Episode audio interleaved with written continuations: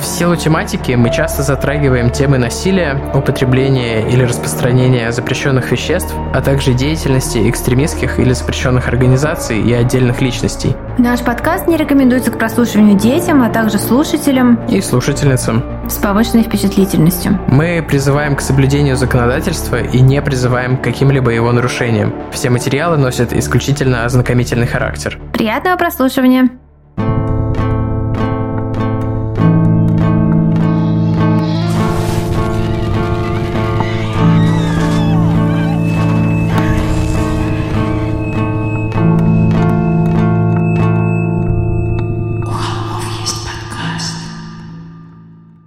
Всем привет! Вы слушаете «У холмов есть подкаст». Привет! Это действительно мы, холмы, Тима и Валя, брат и сестра в Crime, и сегодня четверг, и мы рассказываем вам очередную историю. Но сначала будут сайт-бары. Ну, даже без этого. С чего начнем? Как вы уже знаете, если вы за нами следите в социальных сетях, и в каком-то из выпусков мы это тоже упоминали, мы заколабились с издательством Exmo, точнее с их импринтом Inspiria. Вообще мы там много с кем заколабились э, внутри холдинга, я вот немножко запутался, но есть две новые классные книжки, которые э, не так давно вышли. Которые мы благословили вот руками. Да, это книжка про Рамиреса, которая называется «Ночной охотник». По-моему, так перевели. Ночной охотник, в мае стучится дверь. Это хиты 90-х от Валечки всегда с вами. И да, это, конечно, история Ричарда Рамиреса со всеми гнилозубыми подробностями. Там наше лого. И там есть, э, есть, наш, есть... Не, не только наше лого, там есть еще э, ссылка, ведущая на наш... Я просто не хочу говорить триггерящее да, всех слов да, да, да, Я как раз хотел пошутить. Ссылочка, да, ведущая на наш выпуск про Рамиреса. Мы все еще не рассказываем, что было с э, баночкой э, масла для массажа. У меня кто-то недавно в личке спросил, я рассказал, человек пожалел. Да-да. Да, так. Я, кстати, не помню, это в книге есть. Возможно, это в книге есть, в этой. Вроде не да. помню. Интрига. Насчет QR-кода я недавно ревакцинировался. Неделю назад, наверное. Вот, сделал себе бустерную дозу. А я вот наконец сделала вторую дозу. Вот. Но моя вакцина не котируется в России, так что я не приеду. Ну, моя вакцина не котируется на Кипре, но... Котируется котируется, все, все, все везде пускают, да? все считается, да. А, да. зашибись, зашибись. Да, да, да. Да, а еще еще и, ну, в общем, да, это обе книжки под нашим благословением вышли. А страшные сказки про серийных убийц это вторая книжка. Да, вторая книжка. Из тех, о которых мы говорим с крутыми иллюстрациями авторскими. Это крутая, ну, типа, западная книжка покупная, а авторы ее... Ну, на самом деле, один из них, но как бы все трое, это Last Podcast on Маркус. Left. Маркус, конечно, да. Вот. Э, наши Духовные отцы. Я думала, да, это замечательный подкаст э, Last Podcast on the Left. А, и Маркус, э, я думала, что у меня на него краш, пока не увидела, как он выглядит. Он похож на насекомое. Ну, хорошее, умное, true crime насекомое, но он очень прикольный. Он очень клевый. Они вообще все трое клевые. Вот. А где-то Генри Зебравский это просто мой spirit animal. это я бы хотела быть такой. Это тот, который актер-сатанист. Э, да, какой то сатанист? Он просто... Да, а третий — это стендап Hail yourself. Да-да-да, то есть там прекрасные подкасты, в общем, они рассказывают, то есть мы тут говорим, мы тут, э, так сказать, замахнулись на то, что мы юмористический подкаст. Вот там юмористический подкаст. Ой, ну там... Там один супер true crime гик, стендап-комик и чувак, который просто, ну, по-моему, просто как бы лол по жизни. Он снимался, например, в фильме «Волк Солл-стрит», да, в роли одного из uh, утырков из офиса Ди Каприо. Да, да. Ну, это прекрасный подкаст, и если а, вас не смущают шутки... Ну, там жестко. Там очень жестко. Там, я ну, там сказать, Маркус про пытается попу. рассказать историю, пока два, дебила шутят про жопу. да. Да, и про, про то, кому куда что засовывали. Случае. Они шутят про жопу, про религию, про, про все. Но они там шутят, ну типа... Current affairs тоже они шутят, да. то есть про все что угодно. Ну и там в контексте подкаст. преступлений шутки такие довольно offensive Там жестко, бывают. там как бы жестко. Там, я бы сказала, не 18+, а 21+, такой подкаст. вот. Окей. Мне кажется, чем моложе, тем легче воспринимать жесть. Ну, просто чтобы на меня тут наорали, что я рассказывала про подкаст... Наорали в комментариях, что я рассказывала про подкаст «Голос зоны», что Господи, типа как можете, да. вы, как можете вы продвигать у себя людей, которые... Преступники, да, сидят. Блин, ну, ребята, это True Crime подкаст, да. как бы тут что там кого. Так, что еще? А да, и говоря о книжечках, мой аудиосериал «Перед рассветом» с кучей серийно-убийственных отсылочек. Все очень доступен на Старителе. Можно 30 бесплатных дней для новых пользователей получить. Ссылка на этот триал у нас э, в соцсетях закреплена, да? Да, да, да. И, ну, если не можете ее найти, можете смело писать мне в личку, я вам ее пришлю. Я только что открыла ящик Пандоры. Вот. Э, спасибо огромное за такую бешеную волну любви. Я ее чувствую, я в ней купаюсь. Я просто как... Э, эта волна любви, это я просто, знаете, вот такой шторм, все там вокруг, да дедлайны, какая-то просто вообще со всех сторон накрывает. И вот ваша любовь, ваши отзывы на мои сериалы, мои книжки и все, оно просто как такой маленький плотик, на котором я выплываю из этого трандеца, гребя руками и ногами. Спасибо вам большое, Холми, дорогие, я вас очень люблю. Это вот супер искренне говорю. Я пока не слушал, но я послушаю. Я недавно закончил слушать э, Риф Поляринова, кстати. В сто пятьсотый раз скажу, что Риф Поляринова это для нас Тимой, наверное, книга года, да? Ну да, я послушал аудиоверсию, где читает сам Поляринов. Прикольно. Я в конце, наверное, не все понял, но там очень много классных отсылочек и очень психологически круто разобрано, всякие там внутренние параллели в книжке, да, это все круто. Рекомендуем. Да, книжка кайфовая. Еще э, насчет наших соцсетей, которые мы уже упомянули. У нас есть, в общем, в описании подкаста на всех площадках есть наша ультимейт ссылочка на все ссылочки, и там можно найти нас в Инстаграме, в Твиттере, ВКонтакте. Мать всех ссылок. Вот. И одна ссылка, чтобы, чтобы править управлять. всеми ссылками. Нет, э, но да. ссылки обманули, ведь была создана еще одна. Да, одна ссылка, чтобы управлять ими. Блин, надо пересмотреть. Надо пересмотреть. Надо пересмотреть. На да. новогодних праздниках, пожалуй, устрою себе марафон. Классно тебе. А вот у нас в капиталистическом мире нет новогодних праздников, потому что Рождество и Новый год, э, западное Рождество, выпадают на субботу и воскресенье, и выходных нет вообще в этом году дополнительных, ни одного. Да ладно. Да. Жесть. Так, что там, что там? Проклятые капиталисты. Точно, да. Если вы хотите участвовать в нашей, ну, ну связанной с Новым годом движухе, относительно связанной. Короче, мы будем устраивать классный конкурс в Инстаграме, классный розыгрыш, но пока не, не точно там не финализированы все какой, детали. не знаем, когда. Мы более-менее знаем, когда, более-менее знаем, какой, но подписывайтесь, чтобы не пропустить. Э, у нас там скоро будет очень-очень крутой классный конкурс. Да, все так. А еще я хочу сказать. Люди, которые пишут мне и спрашивают, посмотрела ли я новый фильм про Банди. Нет, я не посмотрела его, но я посмотрела трейлер. Просто офигела, офигела от того, как это близко к этим хроникам, как это похоже. Просто невероятно. Сам чувак на постере, он не похож. Но когда ты смотришь даже трейлер, ты понимаешь, что он, блин, перевоплотился. Это страшно. Вот. И круто. Я очень хочу посмотреть, но а, я не могу смотреть это, пока я кормлю ребенка, как вы понимаете. Поэтому мне нужно... я, я буду ждать, пока мой ребенок пойдет в детский сад, и тогда посмотрю. В смысле, типа, через пару лет? Два года, да.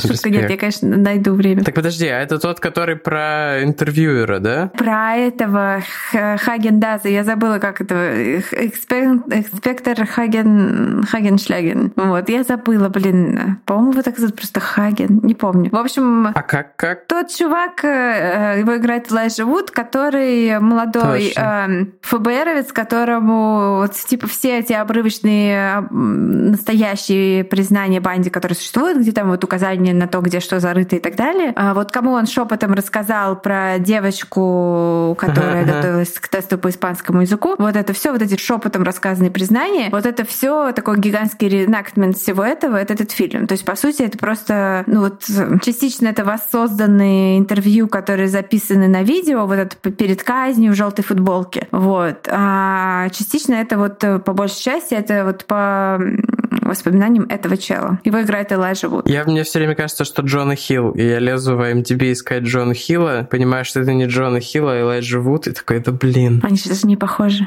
Вообще да, ничем. Да, да, я не знаю. А, потому что Джона Хилл играл в фильме «Интервью», Вот почему. Они там с этим... А, фильм интервью тоже True Crime. Да, да, да. Ну, где играет э, Джеймс Франк. Кстати, где. Джеймс Франко? Такое уже отменили А вроде, нет? Да его отменяли сто раз, он возвращался.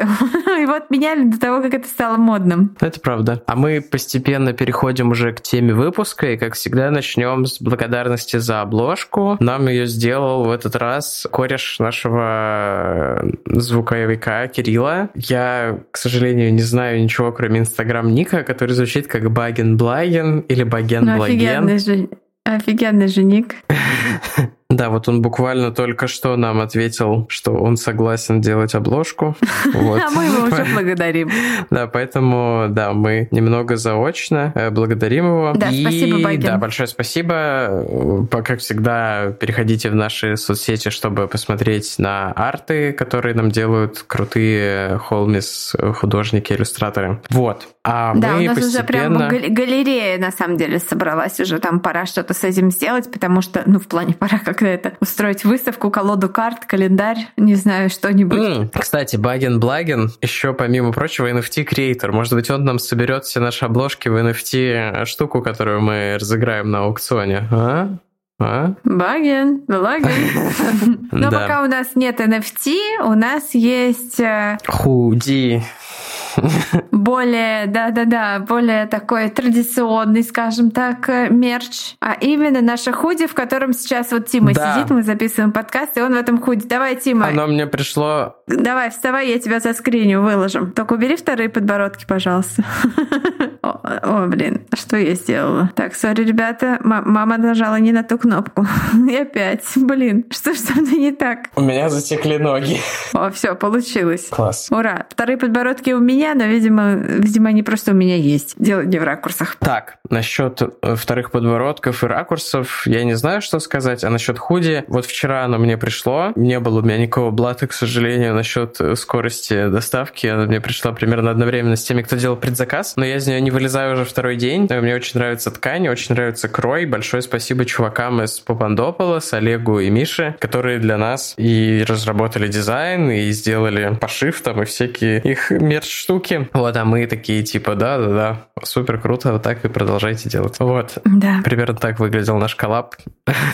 Ну нет, нет, мы штурмили вместе. Да, и, кстати, Excel уже распроданы. Вот в описании этого выпуска будет ссылочка, по которой можно перейти и попробовать заказать ваш размер, если он все еще есть. Э, Если, спойлер, если вы маленький, то есть, потому что у нас много маленьких размеров, которые оказались чуть менее востребованы, чем мы думали. Ну, поэтому обязательно приобретайте себе или кому-нибудь, э, может быть, у вас есть какие-то друзья, которые любят наш подкаст, э, или рэперские Или любят худи. э, корги. Да. Или микрофоны, или глаза с цветами, цветы с глазами. Да, то есть целый спектр, что можно да. полюбить. В общем, офигенно. Там еще всякие стикеры ребята кладут в... Да, ну, у холмовный стикер эксклюзивный, тоже авторство Олега Гуты. В общем, короче, прям шикарный подарок к Новому году для себя или для кого-нибудь, кто вам дорог и любит нас. Да. Поэтому спасибо большое э, Папандополосу, сам Папандополосу за, за эту коллабу. А поговорим мы сегодня о другом модном доме. Я хотел еще сказать, я видел мемасы, где люди репостят, типа, намекаю, что хочу вот это на Новый год. Надо нам сделать такой же пост. Или можете просто репостить наш пост про этот худи с подписью, что намекаете своим друзьям на такой подарок. Да, а про модный дом я Валю Да. прервал. Поговорим про другой модный дом. Ну, вы все же уже знаете, о каком модном доме мы поговорим, потому что все же читали заголовок, описание. Наверное. У нас был кто-то один, кто вслепую включает, чтобы не спойлерить. Но это было давно. Ну вот, э, человек, который включает слепую, это для тебя. Поговорим мы сегодня о другом модном доме. Поговорим мы о модном доме Гуччи. И Агуччи. Это Конечно, да, ужасно. это будет такой э, необычный, наверное, для холмов выпуск, потому что это будет не только история убийства, но еще история семьи, история такая успеха американской слэш-итальянской мечты, где типа вот один человек с нуля строит э, что-то там, какой-то бизнес, какую-то идею свою воплощает, а потом его внуки вдохновенно все это просирают, переругиваются с друг с другом, пересаживают друг друга в тюрьму. Ну и все, конечно, заканчивается Экранизацией. Выстрелами. Ну и экранизации, конечно же, да. Вот, э, да, то есть, э, когда я говорю, что они полностью как бы срали свой, свое фамильное наследие, это я к тому, что ни один из э, членов семьи Гуччи сейчас к бренду Гуччи никакого отношения не имеет, и так уже довольно давно. То есть ну, ни один из них да, вот. Конечно, не значит, что они бедные, но как бы легаси они бездарно потеряли ради своих, в общем-то, мелочных разборок. Вот. Да, ну, мир моды мы там затрагиваем просто потому, что это тема такая. Мы как бы шутим, что я, вот наши худи с Пападополосом, это самое, самое модное. Купил курс по моде э, в правом полушарии интроверта и пока не начал его проходить. Вот, когда пройдешь, тогда поговорим. Да я, я вообще не модная. И ко мне приезжала в гости моя, там, можно сказать, лучшая подруга Ольга, и она меня застебала за мою кофту лимонного цвета так, что прям просто практически не доев наш э, обед, пошли в магазин покупать мне другую кофту, потому что, потому что, в общем, если быть кратким, она сказала, что в ресторан да. со мной не пойдет. Но вот. лучшую кофту я тебе привезу, когда поеду. Кофту у да. холмов. У холмов, у холмов, у холмов есть кофта, есть кофта. Да.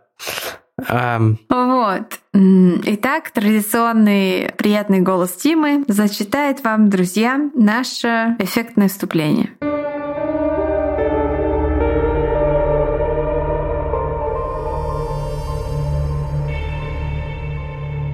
27 марта 1995 года. Милан, раннее утро. Джузеппе, привратник в элитном здании на улице Виа Палестра, как всегда, заступает на смену в 8 утра. А в тот четверг, один из первых солнечных весенних дней, настроение у Джузеппе хорошее. Он, как всегда, подметает улицу перед домом, тихонько напевая, но чувствует на себе чей-то тяжелый взгляд. Подняв глаза, он видит на другой стороне улицы мужчину. Он дорого одет, в американском стиле. На нем бейсболка и темные очки. Он опирается на припаркованную ровно напротив входа маленькую зеленую машину. Когда Джузеппе смотрит на него, незнакомец тут же отводит глаза и отворачивается. Джузеппе не придает этому значения, это обычное дело у людей, которые становятся свидетелями преступлений. Они не могут знать заранее, какие детали случайные, а какие стоит запомнить. Джузеппе убирает метлу и совок и возвращается в холл здания. Через несколько минут дверь отворяется, и на пороге показывается владелец здания, Маурицио Гуччи. Обычно сухой и деловитый сеньор Гуччи в этот день тоже улыбчив и приветлив. Он здоровается с Джузеппе и спешит вверх по ступеням ступеням, зажав под мышкой стопку журналов. В этот момент двери позади Маурицио Гуччи раскрываются. Из щели показывается ухоженная мужская рука. В ней зажат пистолет. Сначала выстрелов три. Первый прямо в затылок сеньора Гуччи. Он падает лицом вперед, уже в полете получая еще две пули. Джузеппе стоит в цепенении, и тут дуло поворачивается к нему. Еще два выстрела. Но ему удается пригнуться, и они лишь немного задевают его плечо. Двери закрываются так же быстро, как открылись. Пахнет порохом и железом. По белым мраморным ступеням растекается кровь. Маурицио Гуччи, наследник огромной империи, мертв. Да. Жадность фраера скупила. Жадность фраера сгубила, ты сказал. Мне кажется очень странным, что если ты идешь на дело кого-то убивать, приехать туда на зеленой, блин, машине. Мне кажется, зеленые машины это такая редкая вещь достаточно. Ну да. Но в этой истории зеленая машина не, это, не будет являться. Мне тут Марбуша под столом. Марбуша, можно я ногу переставлю? Гуччи — это купеческий род, который берет. Ну, просто тут нужно, как сказать, начать сначала и рассказать про семью, чтобы разобраться во всех этих хитросплетениях, этих итальянских отношений. Гуччи — это купеческий род, который берет свое начало еще в 15 веке, но заниматься модой первым начал дедушка Маурицио Гуччи Гуччи. Вот. Я думала сначала, я слышала частично аудиокнигу, частично читала, и когда я слышала аудиокнигу, там впервые сказали Гуччи Гуччи, я то думала, что он как ирландец, что ли, Гуччи о Гуччи. Как шотландец, как О'Коннелл. Да.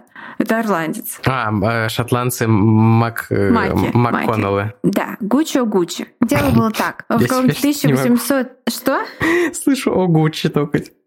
Гуччи, да, Гуччи. Да, не благодари. А еще в 1890 каком-то восьмом, по-моему, году он работал э, в отеле Совой в Лондоне. Это типа очень дорогой, крутой отель. В его работу входило бесконечное таскание сумок и багажа вот элитных постояльцев. И, видимо, это натолкнуло его на какие-то мысли, потому что отец Гуччо владел небольшой кожевенной мастерской. И молодому человеку еще тогда пришла в голову идея изготавливать элитные сумки и чемоданы. Но осуществить свою мечту он смог только в 21 году. Он уже был тогда женат. Он После занял локдауна. деньги своего тестя.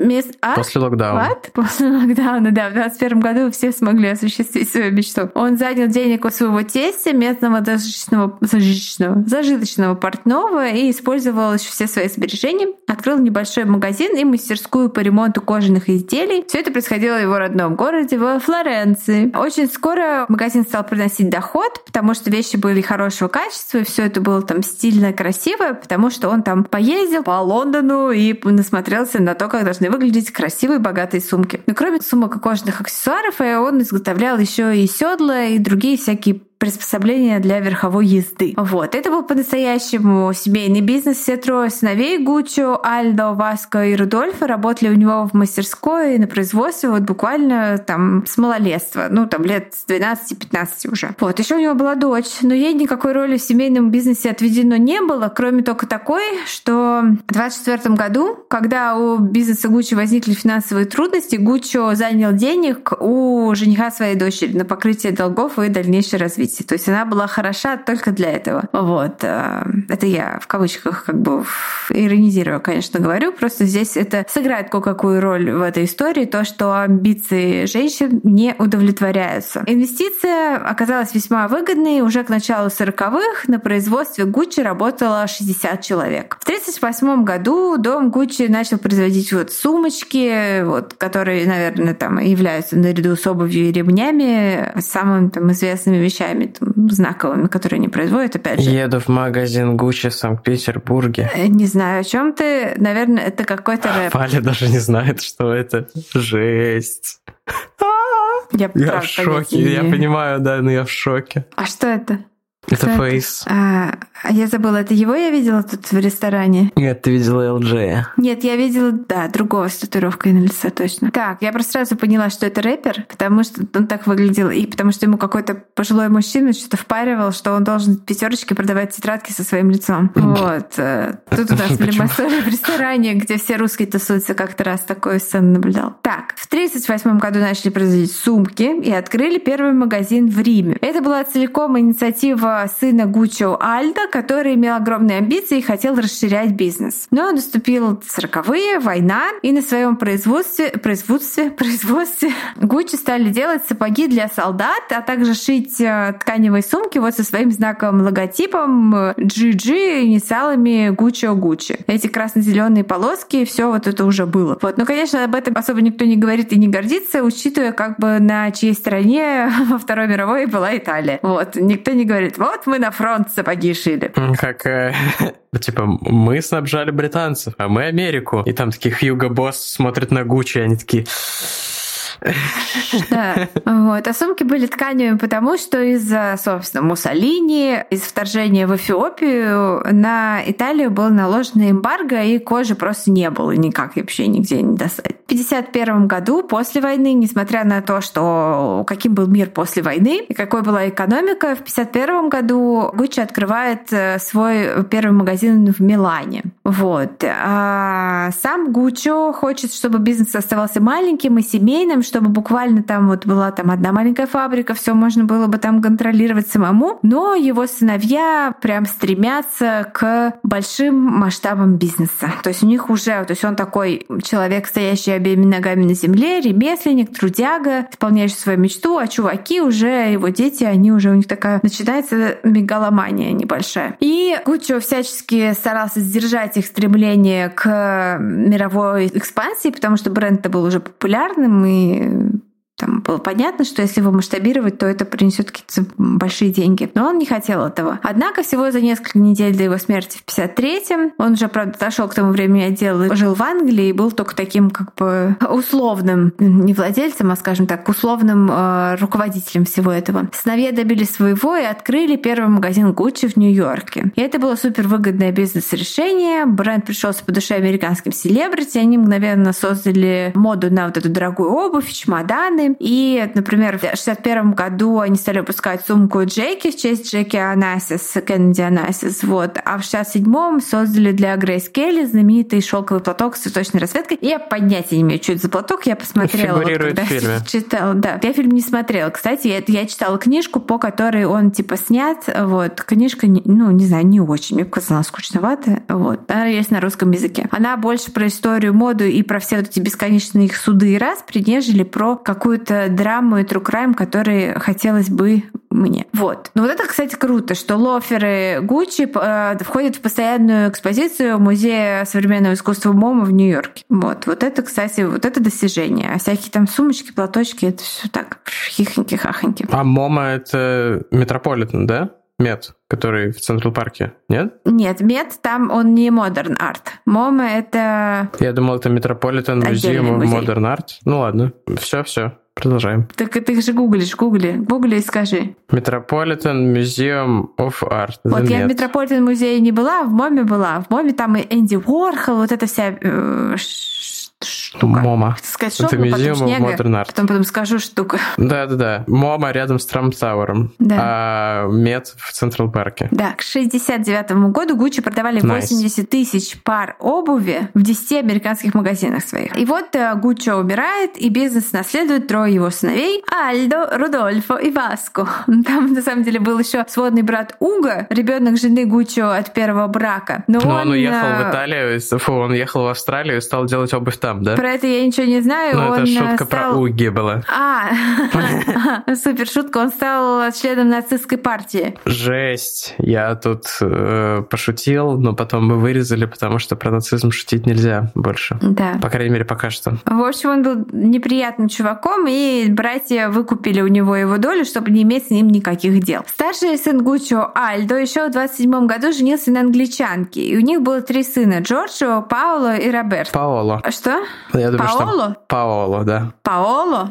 Да, я погуглю, мне интересно. Я почему-то думаю, что Ну, я Паоло. вчера смотрел э, в оригинале, и там говорили Паоло Гуччи. А кто играл Паоло? А, Это Джаред Лето. Я в середине фильма такой, блин, этот человек такой странный, а еще он похож на Джареда Лето. А потом такой, блин, это что, Джаред Лето? И я такой сижу, и я офигел. А слушай, а он правда прибавил веса для этой роли, или это все мешки? Ой, я не знаю. Это я не знаю. Но там грима много на нем. И вот мне кажется, он немножко переигрывает с этим итальянским акцентом. И вообще... Ты меня так удивил, когда сказал, что это драма. Я думала, что это комедия вот в стиле того фильма, где играет э, Дженнифер Лоуренс. э, American Hustle, типа. Да-да-да. Вот, я думала, что это почему-то думала из-за из из-за грима, видимо, из-за Там ну, общем, вот как раз в этом фильме оставили отношения между персонажами, при этом без какого-то особого раскрытия этих персонажей. Вот эту вот линию с э, преступлением оставили, а про моду, про там типа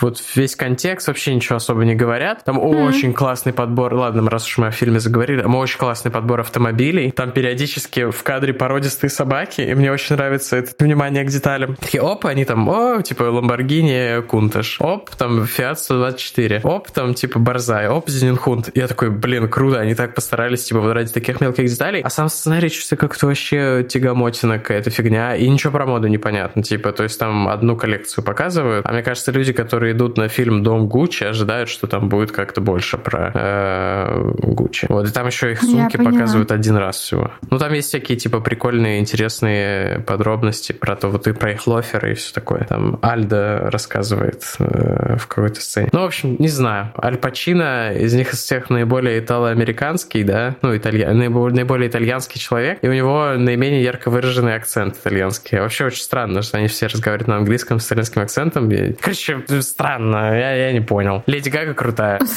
Это была рецензия от Тима. Ну, а я еще не смотрела, да. Так, возвращаясь к истории. У Альда было, да, три сына. И всю свою жизнь Альда работал вместе со своим отцом, развивая семейный бизнес. Вот он как начал там в 12 лет вкалывать работать на фабрике. Вот он так всю жизнь и проработал. Рудольф же семейным бизнесом не занимался. Он рано уехал из дома и стал актером. И это не была какая-то такая история, о, я стану актером, бла-бла-бла. Он стал актером. И у него была достаточно успешная карьера в итальянском немом кино. Он снялся в более чем 40 картинах. В 1944 году он женился на другой актрисе немого кино, который был экранный псевдоним Сандры Ревел, но на самом деле ее звали Александра Винкельхаузен. Я просто влюблена в эту фамилию.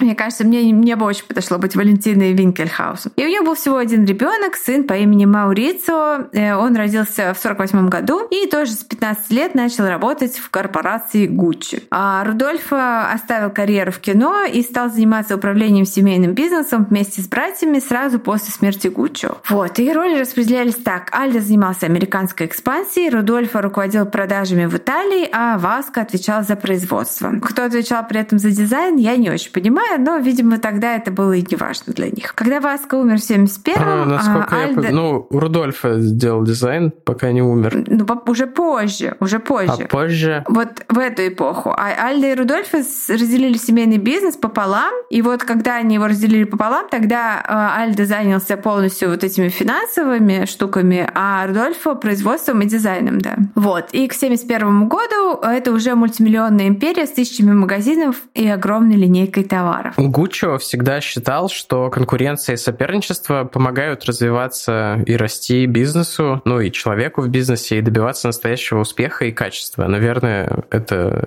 правда в большой мере. Но помимо бизнеса он, в принципе, воспитывал в таком же духе и своих детей. Не мудрено, что после его смерти соперничество не только сохранилось, но и там, не знаю, стало нарастать, потому что ну вот кому-то нужно было занять место ушедшего Гуччо. Альда считал несправедливым то, что у них с Рудольфо были равные доли в компании отца, потому что, ну, он, ему казалось, он достоин большего. Я представляю Аль Пачино. Хотя на самом деле там очень много, ну вот э, от реальности там очень-очень много отличий в фильме. И с характерами, и с подробностями, и какими-то там фактами даже. Не очень люблю такое. В общем, он считал несправедливым то, что с Рудольфо у них равные доли, потому что он, очевидно, больше вложил в Гуччи, в компанию Гуччи, потому что всю свою жизнь он проработал на отца, занимался развитием бизнеса, тогда как Рудольфа долгое время в никакого участия не принимал, ну и тусовался, учился, пришел, грубо говоря, на все готовенькое вот обратно уже в корпорацию. Не корпорацию, тогда еще в компанию. С этого, в общем, и берет вот начало семейная вражда в доме Гуччи, это такой вот подраздел между братьями. Альда открыл под маркой Гуччи линию парфюмерных товаров, и из нее удерживал 70% прибыли, чтобы как-то компенсировать вот эту вот, по его мнению, существующую несправедливость. В общем, там были еще всякие подробности менее интересные с сыновьями Альда, и, в общем, Рудольфа тоже там успел на всех обидеться. В общем, у них было такое напряженное отношение друг к другу. А в 72 году Маурицо, после там разлада, про который мы еще поговорим, переезжает в Нью-Йорк, чтобы присматривать за вот американской веткой семейного бизнеса. И тут даже чуть раньше на сцену входит Патриция Реджани. Они с Маурицо познакомились в 70-м, им обоим было по 22 года, и дело было на какой-то элитной вечеринке э, итальянской золотой молодежи. Я что-то не только не очень понимаю, в каком городе, но, наверное, где-то в Милане, да? Вроде это Милан. Флоренция или Милан? Потому что они все из Флоренции, бизнес у них во Флоренции. Угу. Вот.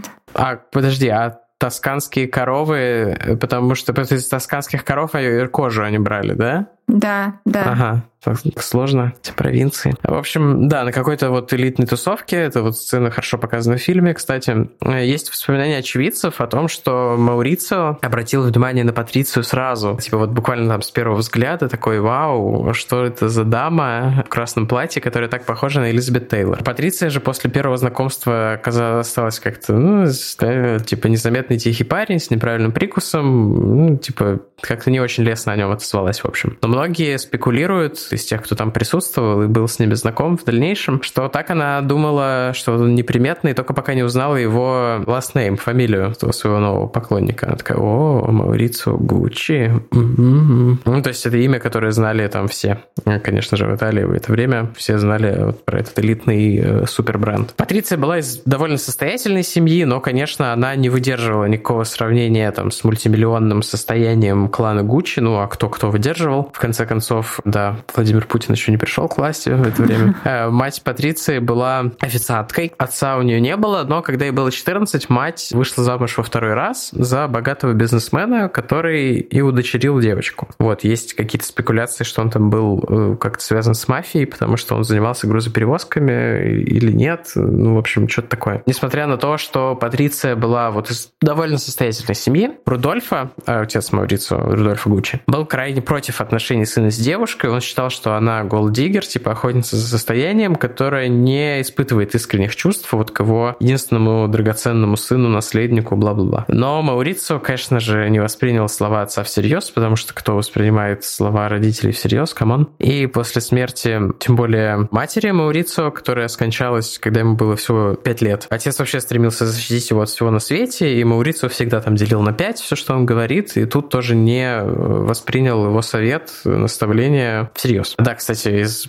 там, примеров того, что не разрешал Рудольфа Маурица, он ограничивал типа круг его общения, выдавал ему только определенное количество карманных денег, хотя, конечно, мог выдавать ему сколько угодно денег карманных. И это все было для того, чтобы оградить его от тусовок э, золотой молодежи и там всяких мужчин и женщин, падких на деньги, которые бы тусовались с Маурицо чисто ради его налички. Вот. Но когда Маурицо было 22 года, он уже, конечно, считал себя взрослым и самостоятельным мужчиной, который не будет подчиняться отцовской воле, и типа, чё, лол, обвинил отца в том, что того волнует только вообще бизнес, деньги, и он не знает, что такое человеческие чувства, и, в общем, заявил о своем намерении продолжать отношения с Патрицией. Но Рудольфа этот союз вот прямо решительно не поддержал и лишил Маурицио наследства, так сказать. Тогда Маурицио пошел к отцу Патриции и попросил ее руки. Отец девушки, в общем, к этому отнесся с пониманием и участием, но сказал, что разрешит браку состояться только после того, как Маурицио закончит университет университет, найдет себе работу, которая сможет прокормить его и молодую жену. Мауриса уже в тот момент учился в юридической школе или там на юридическом факультете. И когда его закончил, он уже самостоятельно встал на ноги, нашел какую-то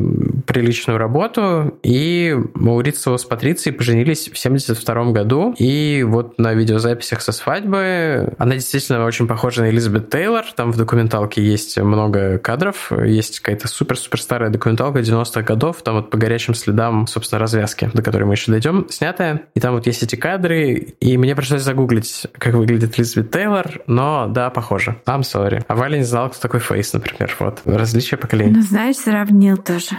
Элизабет Тейлор и какой-то рэпер. Это не какой-то рэпер, это лучший рэпер за последние тысячу лет, как он сам говорит. Мне сейчас такой... Ладно, потом в конце выпуска расскажу для желающих сайдбар Мегалол вообще не связанный с подкастом. Просто, просто орнула сейчас.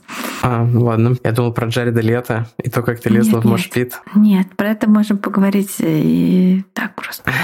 Да, в общем, Маурицио в своем стремлении к труду и способностью противостоять отцовской воле довольно сильно впечатлил дядюшку Альда, который был, э, мне кажется, мы уже упоминали, что он был вот главным по экспансии, то есть он в Америке занимался брендом Гуччи. Его собственные сыновья либо не сильно интересовались семейным делом, либо это был Паоло Гуччи, который очень интересовался, но был совершенно бесталанным. И он предложил работу своему племяннику ну, типа, вот управлять какой-то частью дел, там, стать его, типа, замом и все такое. Рудольф тоже, в общем, со временем простил сына и купил ему и Патриции пентхаус на Манхэттене. Обе дочери, ну, дочери Маурисо и Патриции, Александра и Аллегра, родились уже в Америке. Но, несмотря на перемирие, Рудольф не поделился с сыном акциями компании. Он владел 50%, а Альда другой половиной, но Альда такие отдал 10% на троих своим сыновьям. Итальянских имен много, поэтому просто скажем, что, как уже сказал Тим, запоминать можно только Паоло, а остальные сыновья Альда, они так... Да, да, да. Четыре. Не, не так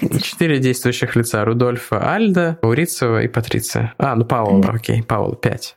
В 1979 году Дом Гуччи запустил первую масс-маркет коллекцию аксессуаров, которая сильно ударила по качеству их товаров и привела за собой огромное количество подделок. И в это же время Паоло начинает войну со своим дядей Рудольфо, который в это время занимается дизайном их продукции. На что Рудольфо отвечает тем, что попросту увольняет Паоло, который, несмотря на то, что имел там 3% акций, технически был его наемным сотрудником. А Паоло, собственно, хотел заниматься там дизайнами и учил дядю, как это, учил жену щи варить. Тот факт, что Рудольфа увольняет Паоло, несмотря на то, что Паоло не прав и лезет туда, куда ему, в общем-то, не нужно, вызывает дикий гнев со стороны Альдо, который, напомню, и так недолюбливал Рудольфа за то, что тот пришел на все готовенькое. Но Рудольфа и Альдо всегда мирятся, потому что для них бизнес важнее семьи. Так вот, если по-честному, то для них э, семья на втором месте. А вот Паоло не такой, как они. То есть он э, свои какие-то личные вещи, вот эти вот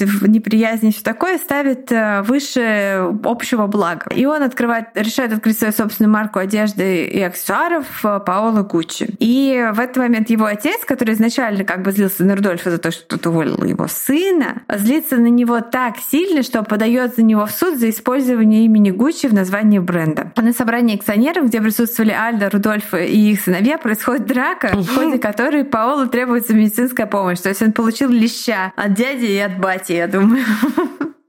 А в фильме вот. он тоже получает лещей регулярно. Вот, ну да, они там дают ему леща, ну, кстати, постоянно. Эти подробности в фильме переделаны, там по-другому сделано все не так, как в реале было. И Паоло подает в суд на отца и дядю за причинение физического ущерба и ущемление его прав как акционера. Но поскольку у дяди и папы денег больше, то эти суды ни к чему не приводят, просто потому что он не может себе позволить там, судиться с ними до бесконечности, а они могут. И тогда Паоло ставит своей целью разрушить э, самое дорогое, что есть в жизни его отца, дом Гуччи. И он решает пойти по другому пути, раз там суды и все такое не помогает, он только получает леща, его публично унижают, публично и приватно его все унижают. И он решает углубиться в многотомную финансовую документацию бизнеса своего отца, который он как акционер компании доступ имеет. Знаешь, как называется, когда тебе дают э, леща при других людях? Как? Публещ.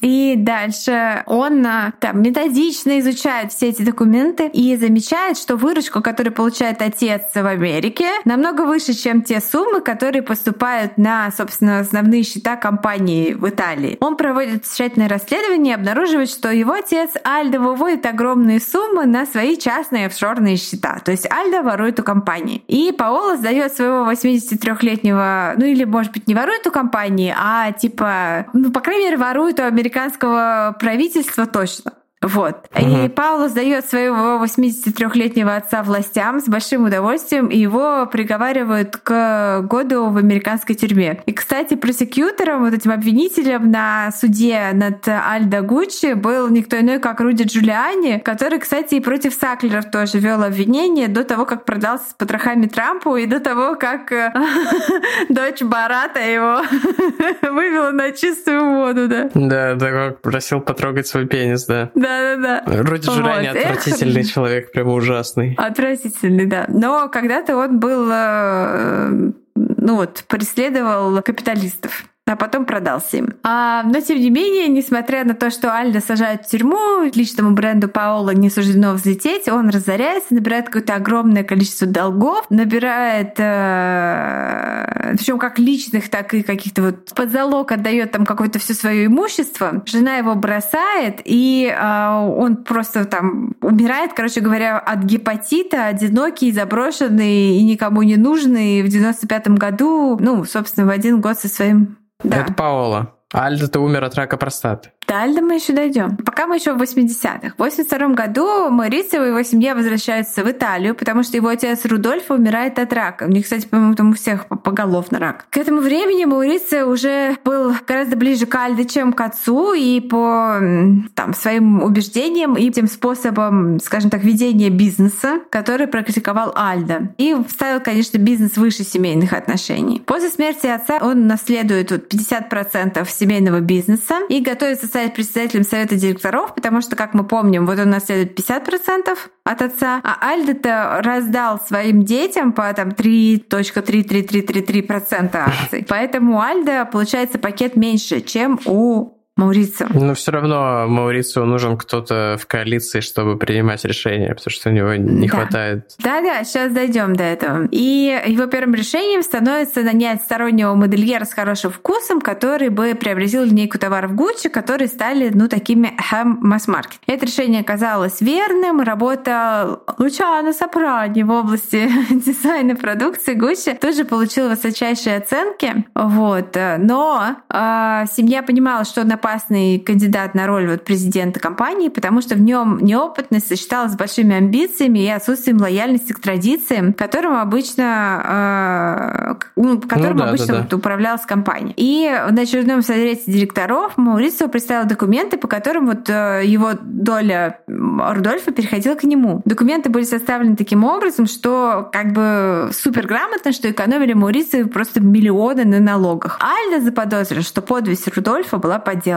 Э, Чтобы противостоять Альда, Маурисио вступил в коалицию с Паоло, который тогда ненавидел Альда. Он ненавидел их по очереди и всех одновременно, в общем, в разных комбинациях. Сложил его и свои проценты в вот этой в портфеле акций компании и получил большинство голосов. И Пауло номинировал Маурицио на роль президента, роль, которую долгие годы занимал Альдо. И, соответственно, Маурицио эту роль получил. Но при этом Маурицио по ходу дела дал Пауло какое-то обещание, но жестко его киданул, и тот решил, что снова он будет разрушать его жизнь. Пауло все время разрушает чью-то жизнь. В итоге разрушил свою собственную. А Маурицио работал по 16 часов в день. К 85 году его и без того достаточно неспокойный и странный брак с Патрицией в конец развалился.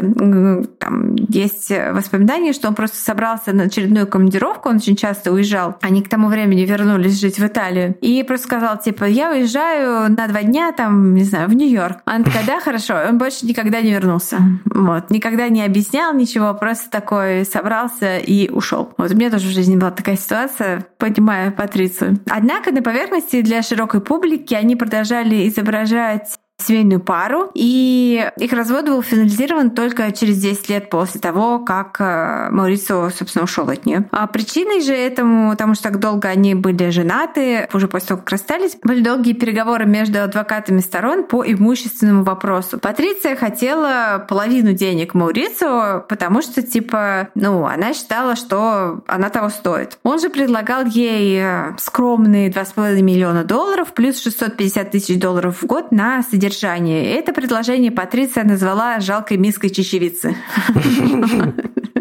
Ну, на самом деле, мне кажется, жена же имеет право на 50% Ну да. имущества. Нет, ну просто миска чечевицы это очень смешное. Ну, может быть, просто очень дорогая чечевица в их провинции. Несмотря на помощь Паоло, Паоло в получении должности президента дома Гуччи, Маурицио нарушил данное ему слово по поводу личного бизнеса Паоло. Вот как раз там эти все коллекции, его штуки всякие. За это Паоло обратил внимание властей на то, что вот Маурицио якобы подделал подпись отца на документах при передаче наследства. И Маурицио был вынужден скрываться от властей. То есть не, э, его вину не признали, но он не хотел как бы садиться в следственный изолятор и просто на мотоцикле, там есть эта сцена в фильме, она вроде правдивая, что пришли копы, и он такой, ой, и вышел, типа, сел на подготовленный для такого случая мотоцикл и просто через границу с Швейцарией уехал просто по альпийской дорожке и был таков. Вот, два года он прожил в своем шале в Швейцарии, которое не выдает преступников, вот не пересекая никаких границ, чтобы не э, попадаться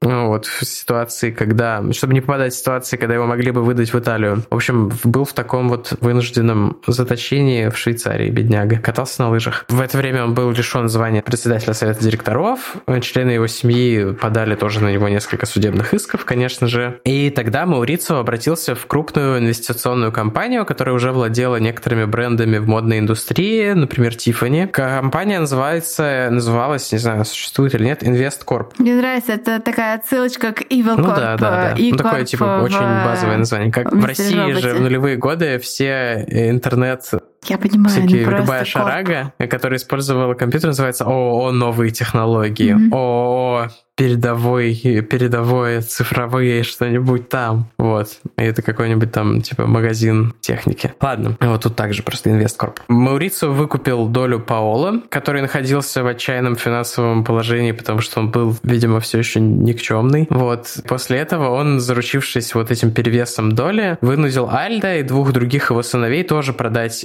инвесткорпу свои доли. Ну, то есть там без денег он их, конечно, не оставил, но все-таки он их вот таким образом вот выдавил из семейного бизнеса. Но он сделал их существование в семейном бизнесе абсолютно невыносимым и невозможным, и таким образом вынудил их продаться, как я понимаю. Ну, он там, типа, ну, это как плата оплома, свинец или золото. Типа, вот возьми там 100 миллионов долларов за свои акции, или я расскажу всем, как ты уклоняешься от налогов в очередной раз. Вот, или типа того. Mm-hmm. В общем, Маурицио и Инвесткорп в итоге владели бизнесом 50 на 50. Что же касается судебных процессов против Маурицио, доказать что подпись его отца на бумагах действительно была подделка, и не представлялось возможным, потому что это какая-то, ну, мягко говоря, неочевидная штука, да, кто там разберется, подделано, не подделано. Вот, в отсутствии других улик обвинения с Маурицио были сняты. Маурицио вновь стал исполнительным директором, генеральным директором, CEO, в общем, дома Гуччи. Он нанял Дон Меллоу руководить всем, что связано с модой в компании, а в 90-м году принял решение закрыть производство вот этих масс-маркет товаров под брендом Гуччи и избавиться от универмагов Гуччи в США. Насколько я понимаю, это были какие-то типа реплики худшего качества даже, то есть какие-то такая полу,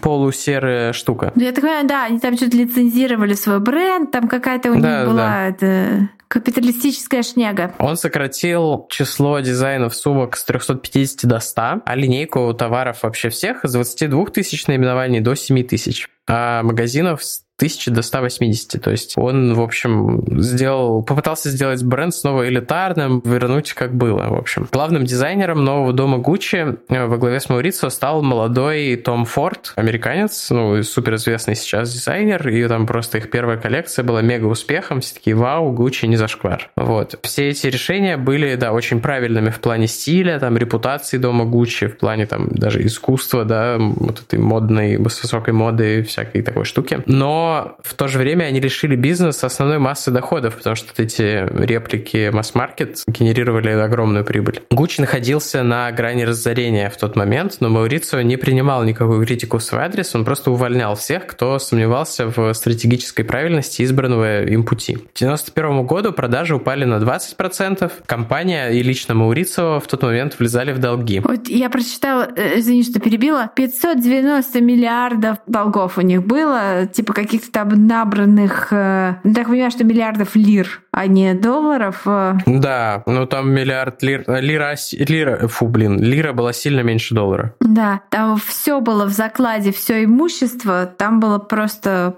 прям не очень ситуация. Ну да, на самом деле поразительно, да, как очень богатые люди, там, которые зарабатывают все твои доходы за всю жизнь, это меньше одного процента их там годовой выручки, как они умудряются обанкротиться, это, конечно, меня шокирует всегда. Вот. То есть они могли бы просто отложить миллион долларов и жить на него в случае чего. Нет? Ну ладно. Но он больше всего переживал, что у него яхту отберут. Парусную эту огромную яхту. Да, да, да. Там есть какой-то какой мем про эту яхту был. Ну ладно, нам еще много чего предстоит рассказать. Не будем отвлекаться. Как я уже сказал, он увольнял просто всех, кто был с ним не согласен. И к 91 году продажи упали на 20%. Компания и он сам в долгах. Все это было потому, что он был, ну, может быть, там правильные решения принимал с точки зрения репутации бренда, но как бизнесмен он был очень неумел и управленцем был плохим. К нему никто не прислушивался, и он тоже, в общем, то есть все делали его поручения из-под палки, а он не слушал мнения экспертов и делал, типа, как ему кажется правильным, а он разбирался далеко не во всем. Руководители Инвесткорпа, которые, кстати, вот были крутые бизнесмены, решили вмешаться в процессы. Они послали в головной офис своих людей. В ответ на это Маурицу перешел на рабочих встречах и советах директоров на итальянский язык. Это сильно выбесило, конечно, Инвесткорп, и они пытались всеми силами вытащить компанию вот с финансового дна, но все это без толку, потому что Маурицио подрывал любые попытки конструктива. После долгих уговоров и там давления на Маурицио, он все-таки соглашается продать продать 50% дома Гуччи, дело, которое его дед основал собственными руками, инвесткорпу за 120 миллионов долларов, а это 90-е годы, то есть 120 миллионов долларов – это очень много денег на самом деле. Единственной поддержкой Маурицио стала его новая возлюбленная Паола Френчи, не путать с Паоло Гуччи. Они жили вместе, несмотря на то, что официально Маурицио все еще был женат на Патриции и выплачивал ей содержание, ну и дочерям своим, очевидно, тоже. Тем не менее, Патриции было запрещено приближаться к нему или любой его собственности. Не знаю, насколько это было юридически закреплено, но, по крайней мере, была такая договоренность. Патриция ненавидела бывшего своего мужа и его любовницу, а еще считала, что ей по праву должно принадлежать гораздо больше, потому что именно благодаря ее советам по бизнесу компания стала такой прибыльной и все такое. Действительно, Патриция еще там с ранних времен хотела принимать участие в управлении домом Гуччи, однако в семье было не принято допускать к управлению женщин. Такие они были сексисты там. В 92 году Патриции нашли огромную опухоль мозга, и ей нужна была срочная операция, но в день, когда она легла в больницу, Мариция не пришел навестить ее, хотя она ожидала, что он придет, и это заставило ее почувствовать вновь себя глубоко преданной. Но у нее, насколько я понимаю, были какие-то не очень реалистичные представления о положении дела. Она думала, что он вернется к ней или типа того, но, в общем, этого не произошло, и даже вот в такой момент он не пришел. Хотя, на самом деле, не пришел он, потому что его мать Патриции и лечащий врач Патриции уговорили его к ней не приходить, потому что сказали, что это типа лишнее нервное возбуждение, которое перед операцией точно ни к чему. Когда Патриция очнулась э, после операции в больнице, ей сказали, что опухоль не рак, она будет жить. И, в общем, да, эти новости и еще план мести Маурицио вернули в Патриции жажду к жизни. Она посвятила этой мести всю себя. Первым делом она отправила ему письмо, записанное на аудиопленку, где угрожала, что расскажет обо всех его секретах и разрушит его жизнь и репутацию. Маурицио это всерьез не принял, но Патриция исполнила свое обещание. Она дала интервью на телевидении, где сказала, что верит в виновность своего мужа в плане подделки вот той подписи, а также пролила свет на подковерные войны вот, между членами семьи в доме Гуччи. В 1994 году развод Маурицо и Патриции был наконец-то зафиксирован юридически. По требованию Маурицо Патриция должна была прекратить использовать фамилию Гуччи. Это было для нее крайне неприятным условием, даже ударом, наверное, ведь в светских хрониках и среди модной тусовки она была известна никак иначе, кроме как мадам Гуччи. Причем это по ее инициативе было, конечно. А Маурицо, лишенный былой славы и семейного бизнеса, пытался как-то начать новую жизнь, решил открыть новое дело, не связанное с модой. Он занимался покупкой и сдачей в аренду офисов в Милане. Ну, вот такая вот, типа, да, неудача постигла чувака, но да, деньги всего 120 на покупку... миллионов долларов получил, решил как-то собрать себя в кулак, да. Э, В общем, да, э, занялся он вот этой штукой и впервые в жизни жил для себя тихой жизнью с возлюбленной, которая была полной противоположностью его жены во многих аспектах. И у него больше не было а, вот этой постоянной вражды с членами семьи или бывшими членами семьи, отчасти потому что они все умерли. Ну, по крайней мере, он думал, что все наконец-то успокоилось, но оказалось, что все было совсем не так. 27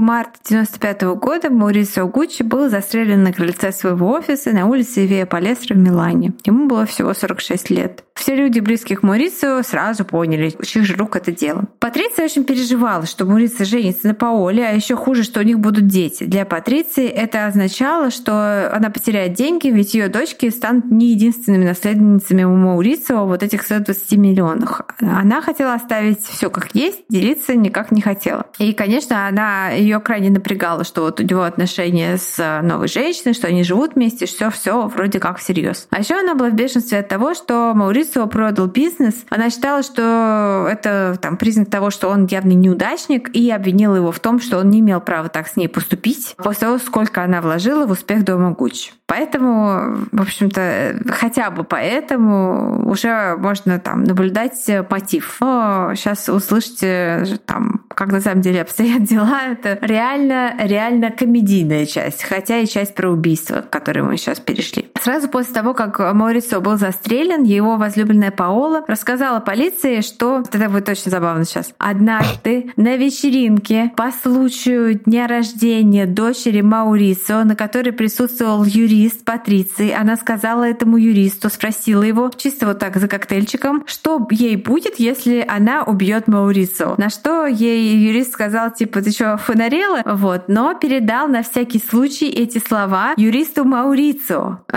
который передал это дальше. Но Маурицио с советом нанять бодигардов. Но Маурицио сказал, что типа, да ну, она же там мать моих детей, она мне ничего не сделает. Вот. Но вообще это был не единственный случай, когда Патриция спрашивала людей, что ей будет за убийство мужа и как ей его организовать. Она на протяжении нескольких дней спрашивала буквально, ой, Марвуша, ты чего пишешь? А, буквально у всех, кого знала, спрашивала про это. Это дошло до такой степени, что юрист, ее адвокат, предупредил ее в письменной форме формально, что нельзя ни с кем это обсуждать. Вот. Но она не унималась. Она спросила даже у своей домработницы, не знает ли она кого-нибудь, или, может быть, ее муж знает кого-нибудь, кто за деньги может помочь ей избавиться от Маурицу. Уже потом, во время суда, под давлением, Патриция признала, что действительно а, много говорила об этом, но объяснила это тем, что у нее была временная одержимость идеей смерти бывшего, которая дальше полушуточных слов никуда не пошла. И вообще, ну типа, что такого желать э, смерти бывшего мужа. Но на деле Патриция буквально преследовала Маурицеву и Паулу, пока Маурицева был жив. Ее шпионы были буквально повсюду. Она имела друзей и доверенных лиц среди ближнего круга общения своего мужа, среди его прислуги и вообще повсюду. Ей докладывали о каждом шаге бывшего.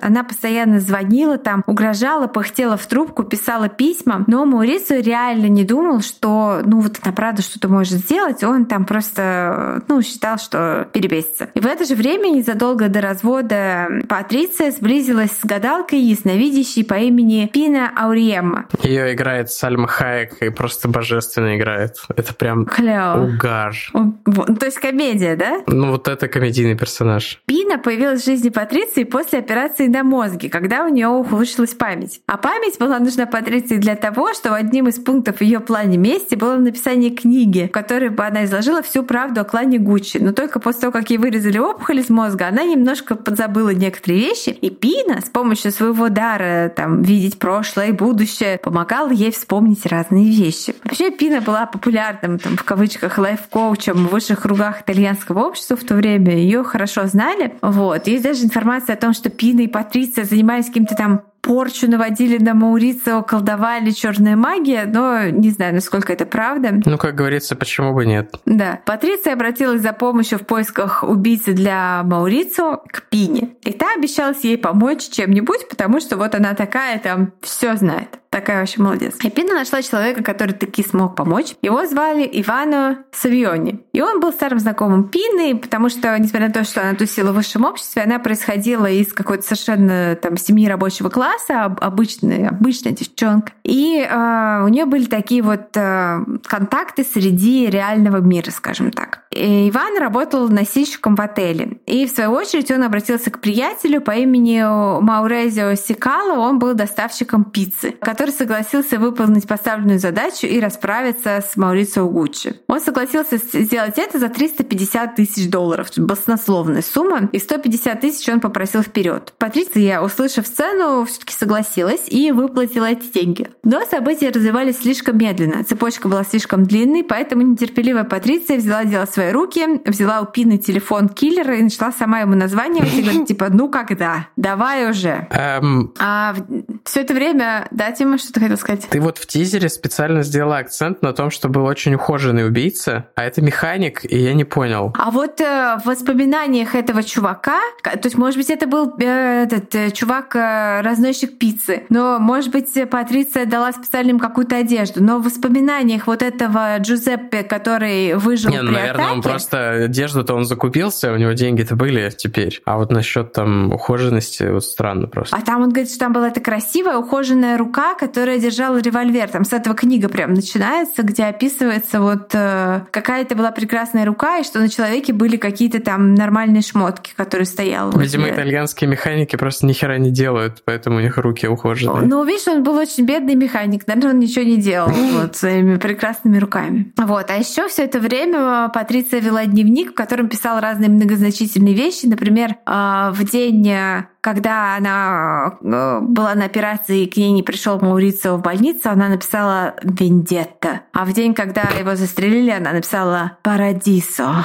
э, «Рай». Вот. Кринж. А, Кринги. Э, да, она, она супер как кринжовая женщина. И все знали о том, кто убил Маурицио сразу после его смерти, но никаких доказательств не было. Вообще ничего, кроме описания вот убийцы с красивыми руками. Патриция при этом давала много интервью, во всех провозглашала свою невиновность, но грустной и шокированной совсем не выглядела. Более того, она устроила настоящее шоу с похоронами Маурицио, избрав место в его захоронении не семейный участок, где были его родители, а какое-то рандомное место где-то. Вот. И также Патриция заставила возлюбленную Маурицио Паоло съехать э, из квартиры, где она жила вместе с Маурицио буквально на следующий день. А бумаги, которые обязывали эту женщину съехать с квартиры, были подписаны, внимание, и заверены нотариально всего через три часа после смерти Маурицио. То есть он буквально не успел еще остыть, а она уже типа от лица его наследников, а поскольку дочери унаследовали все его имущество, а они были несовершеннолетними, она управляла его как бы вот этим эстейтом, да. То есть она имела как опекун дочерей полное право всем распоряжаться. Вот. И также в прессе журналистам Патриция рассказывала с охотой, какая вообще там падшая женщина Паола, возлюбленная ее мужа, и какой она вообще голддиггер, и